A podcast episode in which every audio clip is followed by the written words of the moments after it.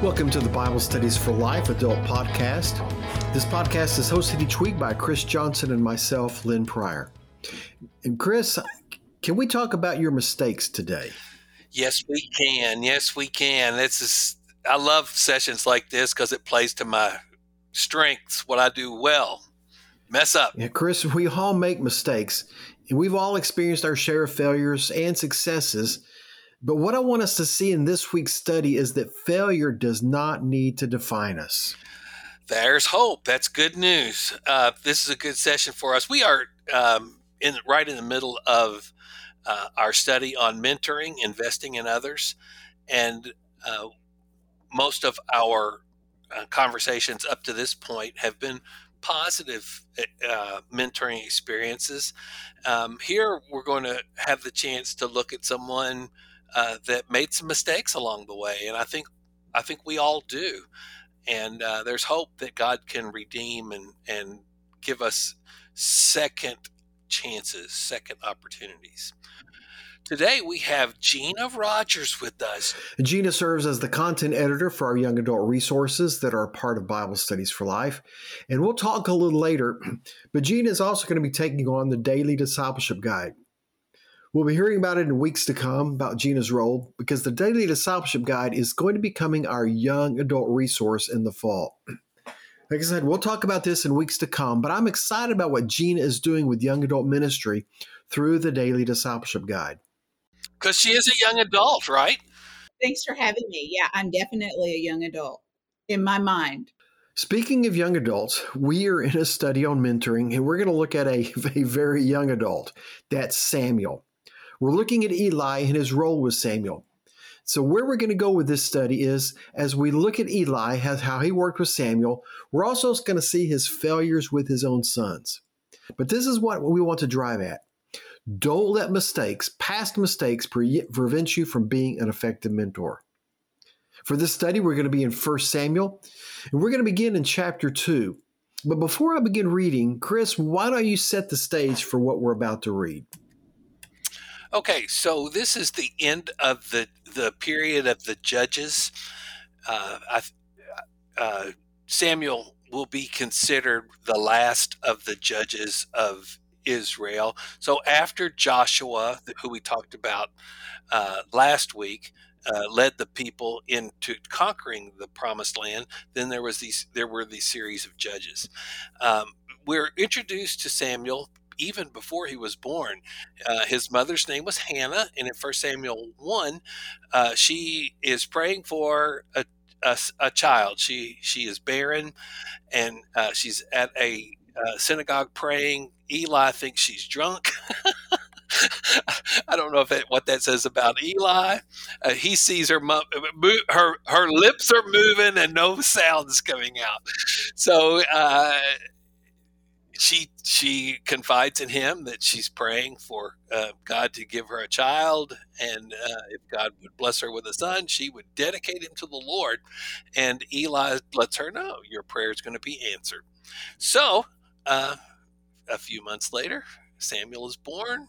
Uh, she returns to let um, Eli know of God's blessings at the appropriate time, and then she brings Samuel uh, to uh, to Eli um, to have that role of uh, uh, in training. In the meantime, um, Eli is older. He has two sons, Phineas and Hophni, and they are wicked.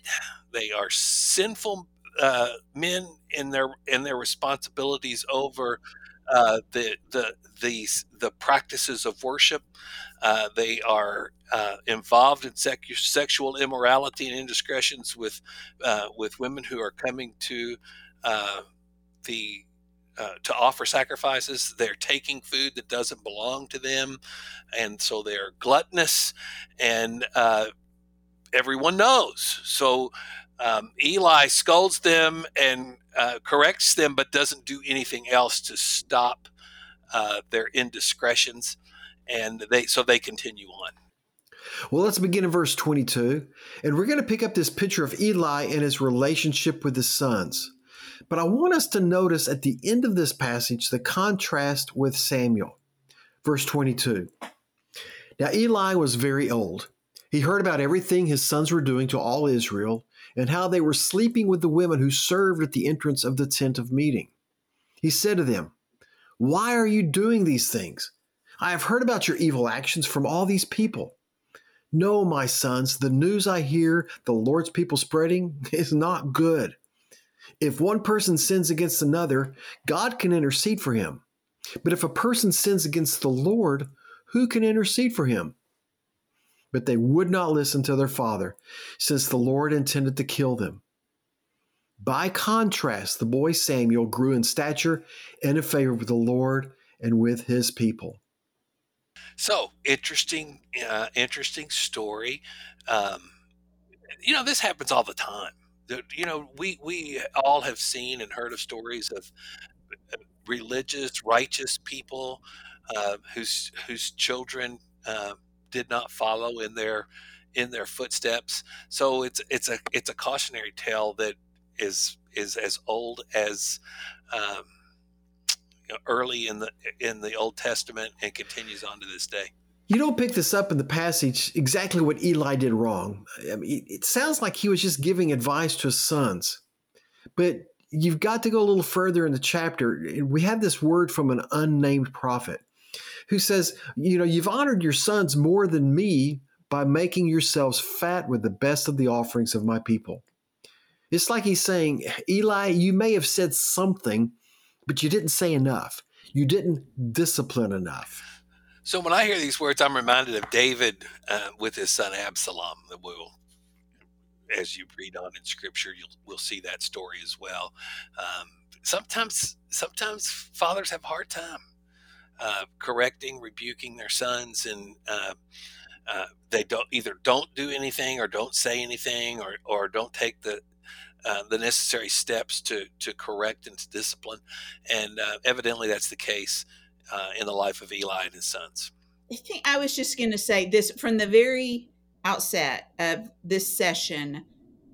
it challenges me on multiple levels, but I think for me, the heart of that is um, I tend to be hesitant to admit my failures. I don't really want to talk about those things very much, but this is a perfect story of how God grows us through that and how he can use that in the lives of other people too. So, um, but it, it challenges me. Well, let's keep in mind the context of what we're talking about. Here we're talking about the role of mentors, and here we see Eli serving as a mentor to Samuel. Now, I thought some people might look at Eli and expect him to say to Hannah, Samuel's mom, he said, You know, I can't be the one to raise Samuel. I raised my own two sons and I failed miserably. But I think what we see in this passage is that just not everybody listens to wise counsel. And we don't know everything that Eli told his sons, but we do see what the result is. Whatever Eli told them, they didn't do. They did not follow and obey and be obedient to the Lord. And yet, I love how verse 26 starts. It says that by contrast, the boy Samuel grew in stature and found favor with the Lord and with people. Here's Samuel. He's now growing under the same man, yet he turned out just right. He was obedient to the things he was learning and hearing.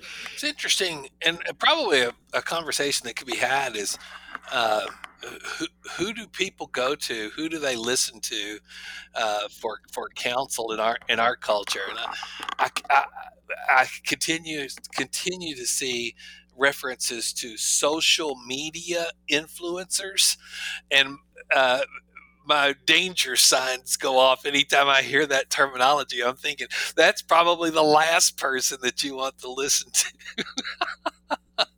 oh, the thing I love on Facebook, and I say this sarcastically, someone will post a question and they're sincerely asking this question and they're waiting for people's advice. But I'm thinking, oh, don't do that because you're going to get strangers arguing with each other. It's like watching a train wreck. Yeah, let's pool. Let's pool our ignorance. let's move on to chapter three, and we're going to pick up where in verse seven. Now, here's the context. What's happening here is that it's nighttime. Eli's in bed. Samuel's in bed, uh, sleeping near the tabernacle. And God calls to Samuel. And Samuel, being the young boy he is, he hears his voice. So he goes to Eli, and Eli says, I didn't call you. Just go back to sleep. This happens multiple times. Now let's pick up in verse 7. Now Samuel did not yet know the Lord because the word of the Lord has not been revealed to him. But once again, for the third time, the Lord called Samuel. He got up, went to Eli, and said, Here I am, you called me. Then Eli understood the Lord was calling the boy. He told Samuel, Go and lie down. If he calls you, say, Speak, Lord, for your servant is listening. So Samuel went and lay down in his place. The Lord came, stood there, and called as before, Samuel, Samuel. Samuel responded, Speak, for your servant is listening. Great passage. Uh, I appreciate so many things about it. And I, I hope that this will be the heart of the session when, as our groups get together to talk about how do we know when God speaks? How can we learn from others? How can we discern these things? Um, these are all important uh, conversations to have in our groups. Can I add a personal note? Sure. My earliest, absolute earliest memory of church or Sunday school, I remember being in a little Bible study room as a preschooler and hearing this story. This story has always stuck with me because I just remember God calling to Samuel. Now, but what I liked in this story too is the role of Eli. He helped Samuel to see, to discern that God was speaking to him. And that's part of our role as mentors is that we're to help others to discern the voice of God, how God speaks to him.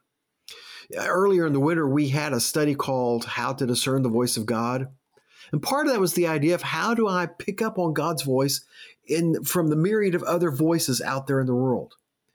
See, that's a great role we can have as we get to disciple other people.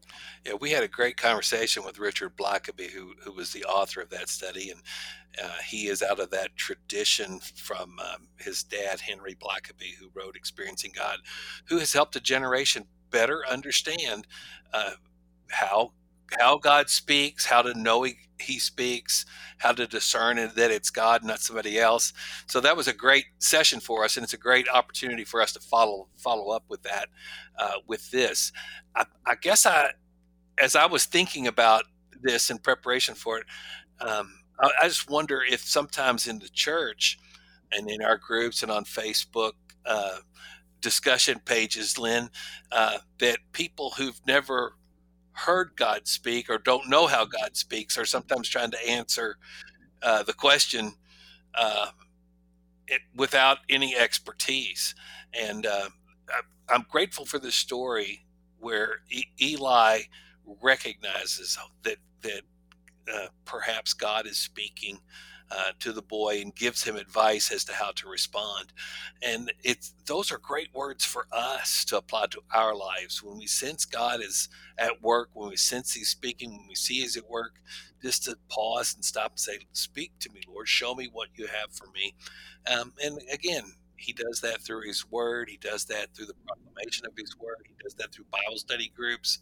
He does that as we pray together. The Holy Spirit works to reveal uh, God, God's work and God's will in our lives. And uh, it's really a lifelong adventure to discover how God speaks to us. Um, I think one of the unique things in in the Christian experience is there's not one way that this happens. There's there's a variety of ways that God speaks to us and reveals Himself to us, and um, it, it, takes a lifetime to to come to understand that and respond to it appropriately. I think I, I'll share a personal experience with this specific thing. After I studied experiencing God, they talked about you know the way God speaks to us through His Word, through others, through circumstances, inner promptings. I I never really. I mean, there were some of those things that I didn't know what that looked like. I didn't know that I'd experienced that personally, and I had a precious mentor that walked beside me for many years. She helped me understand those things. And she helped me with that by sharing her own experiences, kind of what this looked like in her life, and then helped me see what that looked like in my life in some of the situations I was experiencing. But I think it also helped me realize I don't take that for granted with other people either, that maybe people that I mentor that they may or may not understand that. And so sharing those experiences can be really powerful. Let's continue on in 1 Samuel chapter 3. We're going to pick up in verse 15. But what we're kind of passing over here is what God said to, uh, to Samuel. We're passing over those words that he was told to convey to Eli. But what we're going to pick up on is it's the next morning. This is verse 15. Samuel lay down until the morning. Then he opened the doors of the Lord's house. But he was afraid to tell Eli the vision. But Eli called him and said, Samuel, my son. Here I am, answered Samuel. What was the message he gave you? Eli asked. Don't hide it from me. May God punish you and do it severely if you hide anything from me that he told you. So Samuel told him everything and did not hide anything from him. Eli responded, He is the Lord. Let him do what he thinks is good. So, um, Sam Crouch um, in the uh, personal study guide um, said that in all likelihood, Samuel was 12, maybe around that age. Could be a little younger, could be a little older, but uh, essentially a child. And uh, God has spoken. And so, boy, can you imagine the fear and trepidation that he felt knowing that God had given this message of judgment about Eli and his sons? You know, I don't want to get up in the morning and have that conversation uh, with with the person that's uh, responsible for me, with the adult in my life who's uh, who's training and and me. Uh, that had to be a, a, a frightening experience for a young boy to hear this word from the Lord. And what do I do with this? The point I think we need to pull from this is the idea that God's word can be painful to be hear, but we still have a responsibility to share it. Here's this young boy, and the first message he gets to share is a hard one, and it's to his mentor, the one who's been mentoring him. But that's the call for us as we mentor others. What I want us to see in this study again is that our past does not have to define us. We can still mentor others, even though we may have failed in the past in some area of our life. Or maybe we had a poor experience discipling someone else. That doesn't mean we can't disciple others now. We can learn from our mistakes, but our mistakes do not make us a failure. God can still use us, each one of us, where we are. Well, I just kind of in closing, I have one thought. It, one of the cool things I see is we know that Samuel went on to play a significant role in Israel's history in the anointing of David and so that's that's his legacy but that is also how the lord redeemed eli's legacy and that yeah there was failure but god is just faithful to redeem that if we put ourselves in the position to allow him to do so. And so he did that through samuel and i think that's pretty cool. Gina and chris thank you for your participation in this conversation. Thank you. Let me remind you, too, that as you wrap up your Bible study, be sure and leave some time at the end for the Live It Out page that's in your personal study guide or your daily discipleship guide. It's important that, as we've talked about Eli and Samuel, to turn that conversation around and ask, okay, God, what do you want to do with this in my life? How do you want me to apply this to my work in my life? I'm grateful that we're that we're looking at this example. I think there are going to be a lot of people in our groups that uh, maybe would have said, uh, you know, I, I can't mentor. I'm hesitant to to provide anything. I've I have sins. I have failures in my life, and so this is a great story to show us that um, even though uh, Eli was not a success as a father, uh, he had great impact on Samuel's life. He he helped him to discern God's voice, and and he continued so that continued to be a part of Samuel's life. It's like what Gina talked about that uh, the legacy of Samuel is tremendous, but it all began with with Eli helping him to understand that God was speaking to him. I'm glad you all joined us for this podcast, and we hope that as you meet with a group this week, that you, whether you're leading the group or you're sitting in the group, we hope you have a great Bible study And we look forward to being with you again next week.